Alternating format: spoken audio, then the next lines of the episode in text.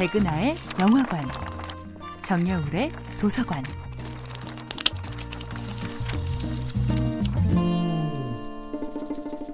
안녕하세요. 여러분과 아름답고 풍요로운 책 이야기를 나누고 있는 작가 정여울입니다. 이번 주에 만나보고 있는 작품은 에밀리 브론테의 폭풍의 언덕입니다. 지금이 아니라 아주 오래전에 행복했었다는 것. 아무리 노력해도 예전과 같은 행복을 찾을 수 없으리라는 것. 이런 생각에 빠진 사람은 어떤 행복도 맞이할 수 없고 어떤 기회도 잡을 수 없습니다. 캐서린과 히스클리프는 그들이 누렸던 과거의 행복에 단단히 결박되어 있습니다. 과거를 되찾을 수 없기에 늘 불행하다고 느끼는 히스클리프. 그에게 불행은 이제 습관이자 천성이 되어버립니다. 히스클리프의 증오와 복수로 인해 캐서린은 병들어 버렸고 이제 죽음을 눈앞에 두고서야 캐서린은 체면과 자존심을 던져버리고 자신의 진심을 고백합니다.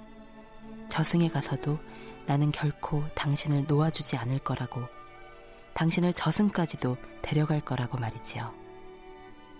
그러자 히스클리프도 지지 않고 함께 절규합니다. 죽어서라도 유령이 되어 찾아와 달라고. 제발 당신을 볼 수 없는 이 지옥 같은 세상에 나를 버리지만 말아달라고. 질투심으로 인해 인간은 내가 가진 것에서 즐거움을 느끼지 못하고 타인이 가진 것에서 괴로움을 느낍니다. 원한은 세상에서 가장 빠른 속도로 인간을 소멸시킵니다. 히스클리프의 질투, 히스클리프의 원한이야말로 그를 소진시키는 어둠의 에너지였습니다. 유령이 되어 히스클리프의 창문을 두드리는 캐서린의 단말마적 비명은 바로 Let me in이라는 문장이었습니다. 당신들의 살아있는 세상 속으로 나를 들여보내 달라고.